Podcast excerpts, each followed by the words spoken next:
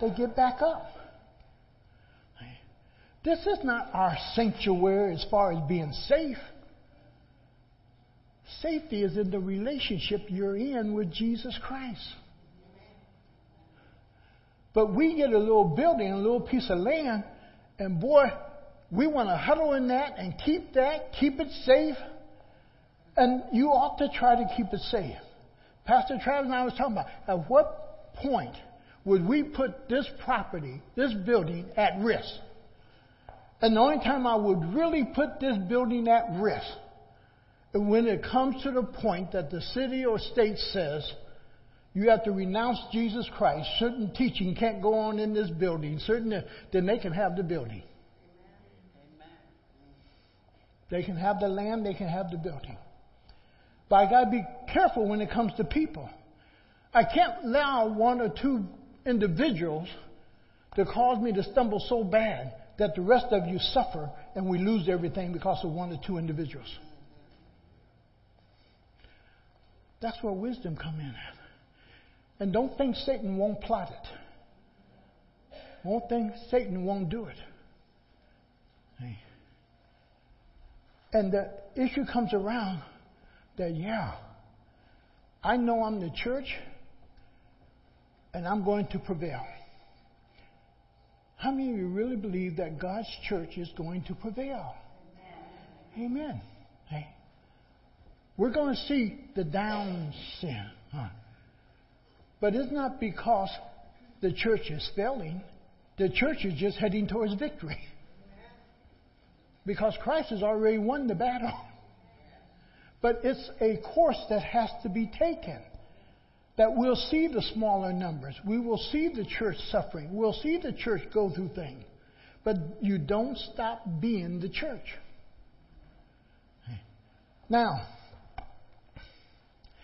that word overcome. We need to understand it. That it keeps me with a vision. If you look at your defeats in life, you won't move. If you look at your suffering in life, you won't move. Some people train a dog with an electrical collar on. And when that dog gets to a place where it's not supposed to be, they kind of zap it a little bit, and that dog knows to stop right there and they will hear the command. And they teach the dog how far to go, when to stop, what area to be in, and his voice command after a while. Because the collar they can take off, they don't have to shock it because it will recognize the voice command and it just does it.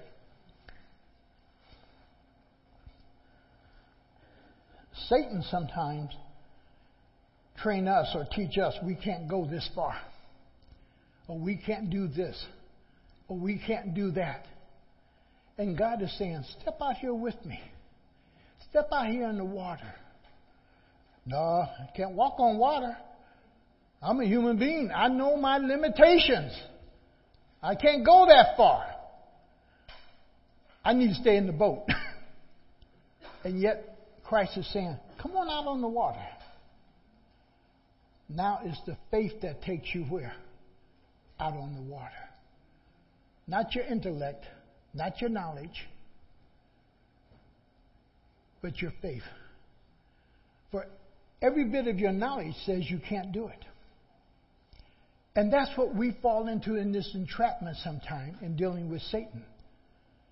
Because Satan knows us, because there's nothing new under the sun. And he's been dealing with mankind since God created. And the patterns of people don't change that much. They're basically the same. And Satan is saying, Look at that water. You ever seen anybody walk on water? You ain't never walked on no water. That's why you got land.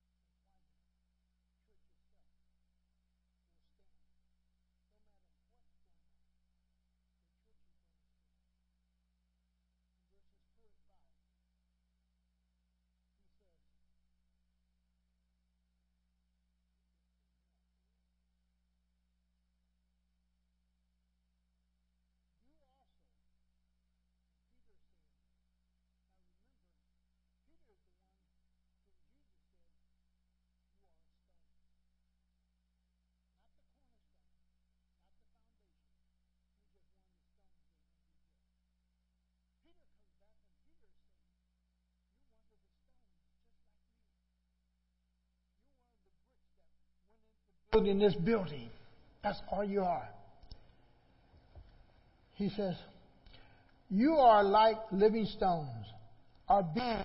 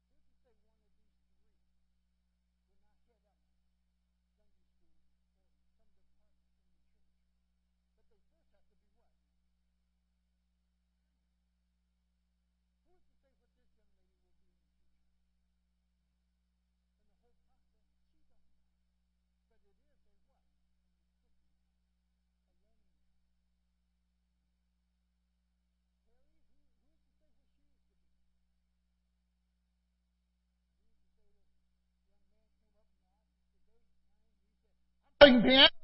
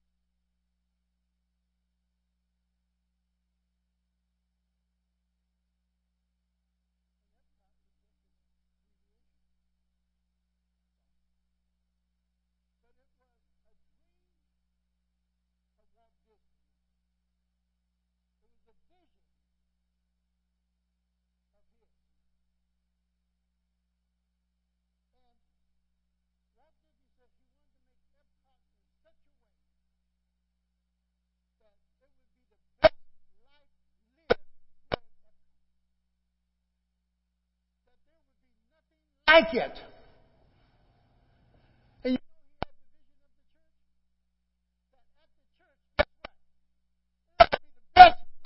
you lived and nothing like it. But there's nothing like the church. And that when you stand in boy, the joy that you get, the that you get, the peace that you get, that there's nothing like the church. EPCOT, what does it mean? EPCOT. It's an abbreviation. It means experimental prototype community of tomorrow. Experiment, prototype, community of tomorrow. That's what EPCOT means. That he wanted to build something that didn't look like today.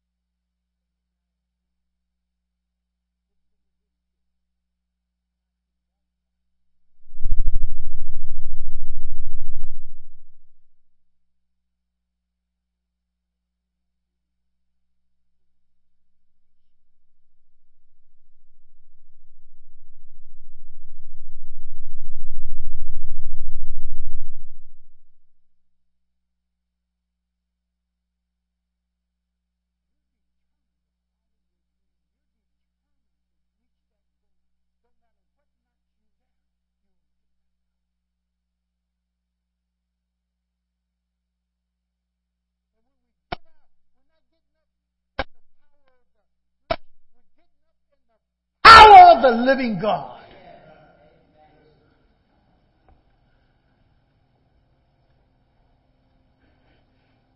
And they thought his dream, his vision, could not be realized.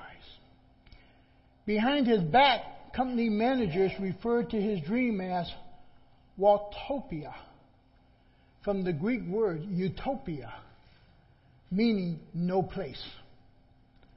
No place. Utopia just means no place. And everybody dreams of a what? A utopia where everything is this way and this and you have everything you want. No place. It don't exist. And they assumed that Walt was dreaming far beyond his capabilities.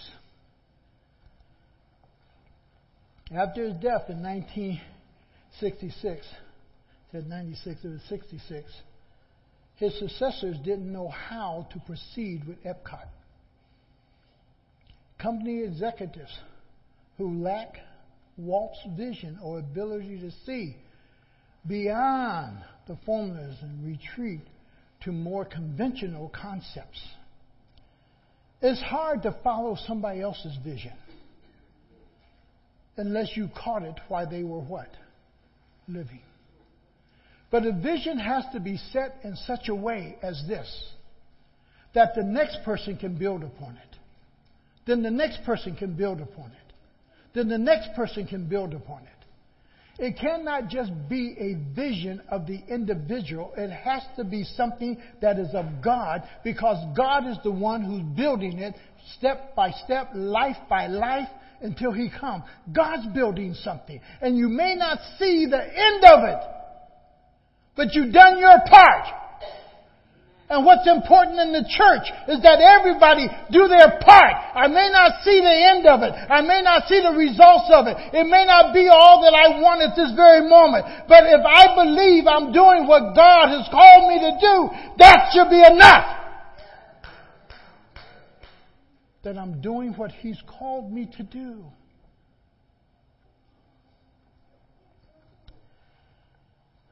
And they didn't have the ability. So, what's the first thing that they looked at?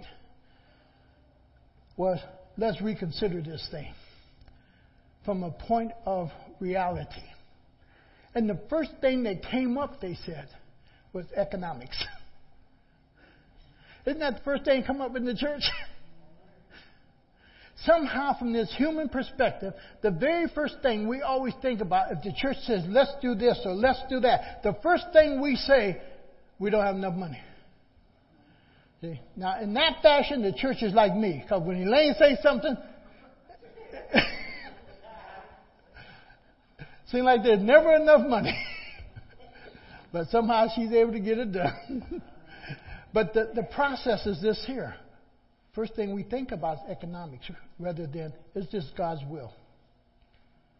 Is this something God wants done? And how do we confirm it? That God wanted done.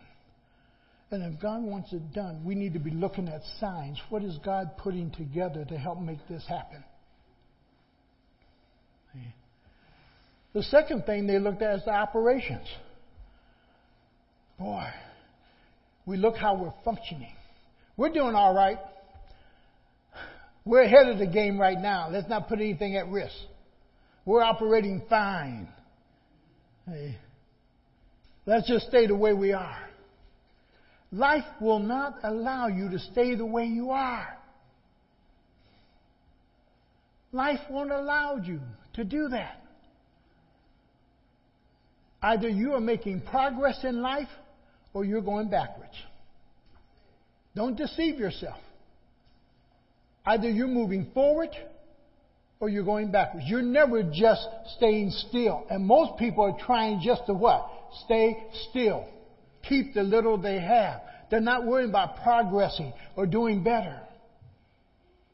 See, every father should think of his children doing better than what he's doing. But it takes that, you gotta build it in. You gotta put the work in there. You gotta pay for that that your children do better and live better than what you do. And I understand the thing of the day that we've given them so much that they don't even want to work. No, you teach a work ethic even while you are doing that. You do not leave the work ethic out. And then he goes on to technology. Oh, our world moving into a technological frame. They didn't look at all the technology that Walt has already built in. Walt had his plan so laid out. He had already figured out how they were going to get rid of all the garbage in the place that was going to take place. And he was providing for residency, for people to live there, people to come and stay, not just for a month, but two or three months. He was way ahead of himself with the sky train going all around. He even had churches that he had in each section. He had laid the whole thing out that it would be something that people would marvel at and want to come and stay. And if you're there on the weekend, you could still go to church. And then they looked at the market potential. The market potential. And we're going to be talking about some of that even with the church because the church has lost its edge in the ability to market itself to a culture or to a time in which it lives. And how do we remarket ourselves? Not one had the ability to dream or have the imagination of what Walt Disney had. And yet lost out on so much because they could not imagine going any further than what they had already built out in California. Now, oh, where you go to? Should be another one. Do not quench. Vincent van Gogh, I don't know if, if you ever read about him or seen his painting. He was an abstract painter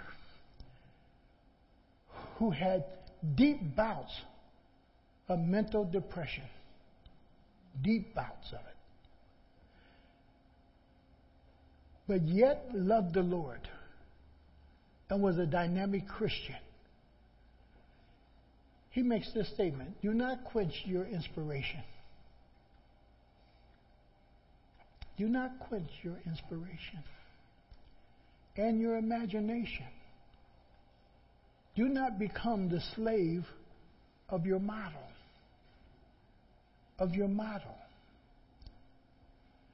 I remember the times, boy, when I first boy, they're drawing us everywhere looking at this model of the church and model of the church and model of the church. You can't take a model and bring it and duplicate it in your church. Why? The community and everything else around it doesn't fit into your community. Each location where the church is has to know its own community and who they're ministering to and what's going on in that community and where the help is needed. And how do we help? How do we minister? And here comes the heavy part. How do we lift it up? How do we make it better? How do we help them to grow? And he says, don't get caught in your model. Because the thing about your model is this the model may have only went here and God want to take you up here. But you're going to get stuck right here with your model rather than looking at what God wants to do with you. And he says, don't lose your inspiration or your imagination. The church is an assembly of a priesthood of believers. Go with me to 1 Peter 2 9. There are requirements in this area. And oftentimes, we don't want to meet the requirements. And next week, we're going to look at more requirements. He says, one, you can't just put yourself into a priesthood. nor can you be voted into it. Hebrews 5 says, Boy, they were chosen of God. When you go back and note that, God chose the tribe of Levites to be the priesthood. Jesus says in John 15 or 16 that you have not chosen me, but I've what? I've chosen you. It's not up for election. You're a priesthood or you're a priest by being chosen by God. Now, one of the things sometimes as individuals, what we need to do is really get in that Old Testament and learn what were the duties of the priest and then transfer those duties over into a New Testament church. Because see, God still has a priesthood as we studied a week or two ago about a priest just means what? To stand. Stand what? Stand being ready to serve. Because another part of the word priest means to serve. But the root part of the word priest means to stand. But you're stand ready to serve. You stand ready to meet the needs of God, to call upon God upon your life what God wants you to do. You're ready to do that. You desire to do that. And he says, You are a chosen priest. You are a chosen individual. You just didn't put yourself in this thing. You are chosen. And now I'm going to build you. I'm going to build you. I'm going to build you to be a godly woman. I'm going to build you to be a godly man. I'm going to build you to be a godly child. I'm going to build you in such a way that when things come, you're ready to go to work. You're ready to do it. You have the ability to do it. And guess what? In season, out of season, when anybody asks you anything about me, you'll be ready to share. He says you're a royal priesthood. Think of the two young men over in England. Diane's two sons. Prince Edward. Both of them are being trained. Only one of them is going to really be the next king. But both are being trained because if something happens to the one, the other one's ready to step right in. Two brothers one might be envious of the other one because he knows the older one gets what? The king. But he has to understand something. He's there to support his brother. He's there to help his brother. And if something happens to his brother, he can step right in. And both of them are being trained for it. They wasn't born per se ready to do it. But they're being taught how to do it. They're being taught how to speak in certain circles. They're being taught how to dress in certain circles. They're being taught table manners in certain circles. They're being taught when you put just two fingers at the bottom of the glass and lift it up rather than just grabbing it by the hand. Do you know when to grab a crystal glass you just grab it by the hand, or do you put the two fingers under it, study it by the thumb, and bring it up this way?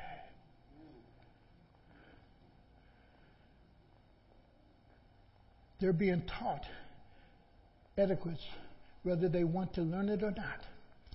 And they're expected to do it, whether they want to do it or not. Because they're royal. You are a royal priesthood. How should you dress? What should be your mannerism out in the world? How do you conduct yourself? Do you know how to conduct yourself in different circles, in different places? Do you know how to speak in different places before different people? You don't speak the same to every crowd. You adjust with it. You try to look at your audience, know something about your audience, know how they're living, know what they're going through. It's always good to get a little information about the people you're going to be speaking to. For that you can address their particular needs and what's going on in their life. You need to know if you need to dress up or you need to dress down. You need to know that. How to dress and carry yourself. You need to know when you sit at a table what you need to do and what you ask for and what you don't ask for.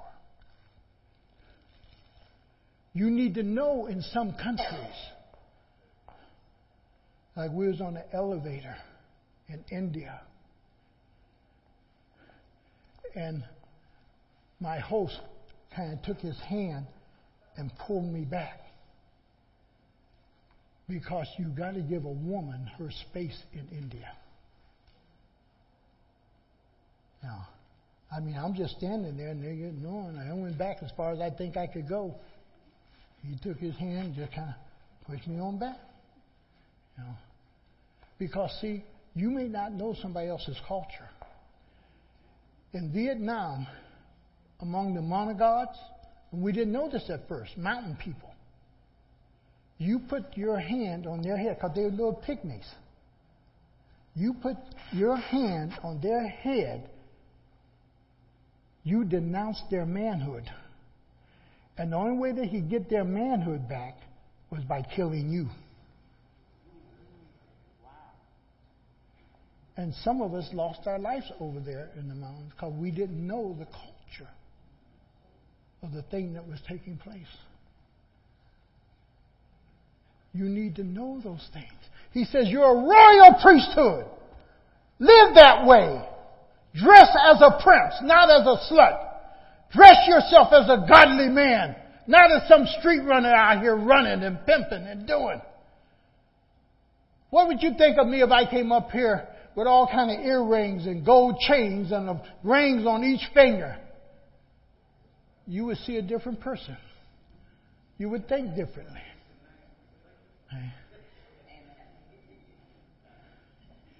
We're royal. We're royal.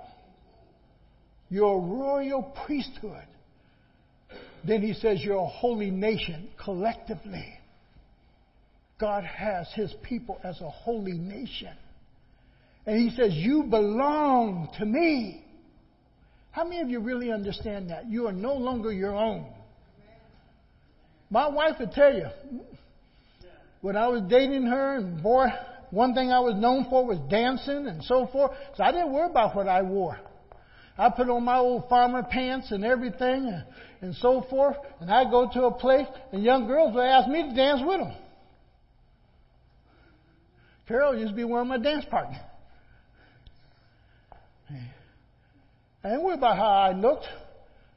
I knew I had it.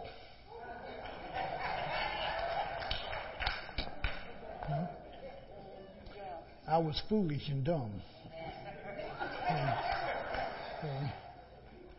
Elaine educated me in many things. My biggest restaurant was McDonald's. Hers was San Geniti's. I go out and I, you've heard me say it. I go out and wash cars all day long, and she go eat it up in one meal.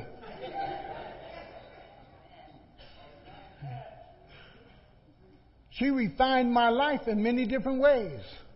Because when I first got married, only certain things I would eat. Well, she broadened that.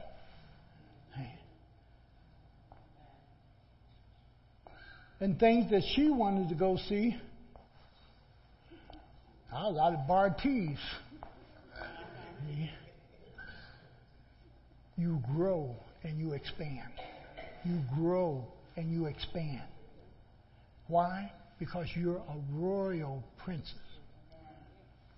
You're a royal prince. You belong to God. Never forget that. Don't sell yourself cheap. You're somebody. Then he gives your final purpose in that verse too.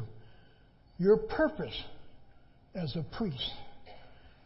He says, that you may declare the praises of him who called you. There's your witness.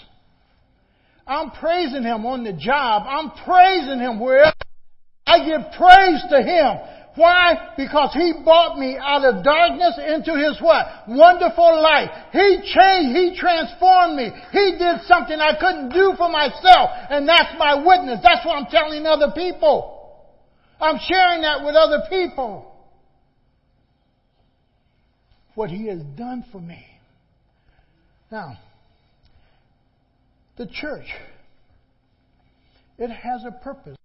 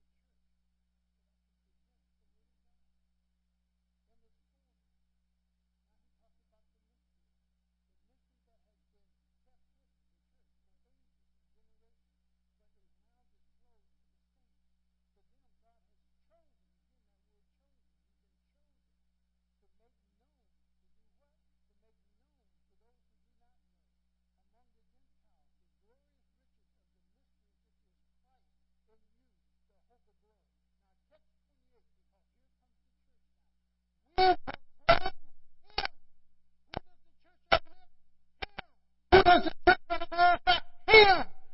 does the church church serve? Him. We proclaim who? Jesus.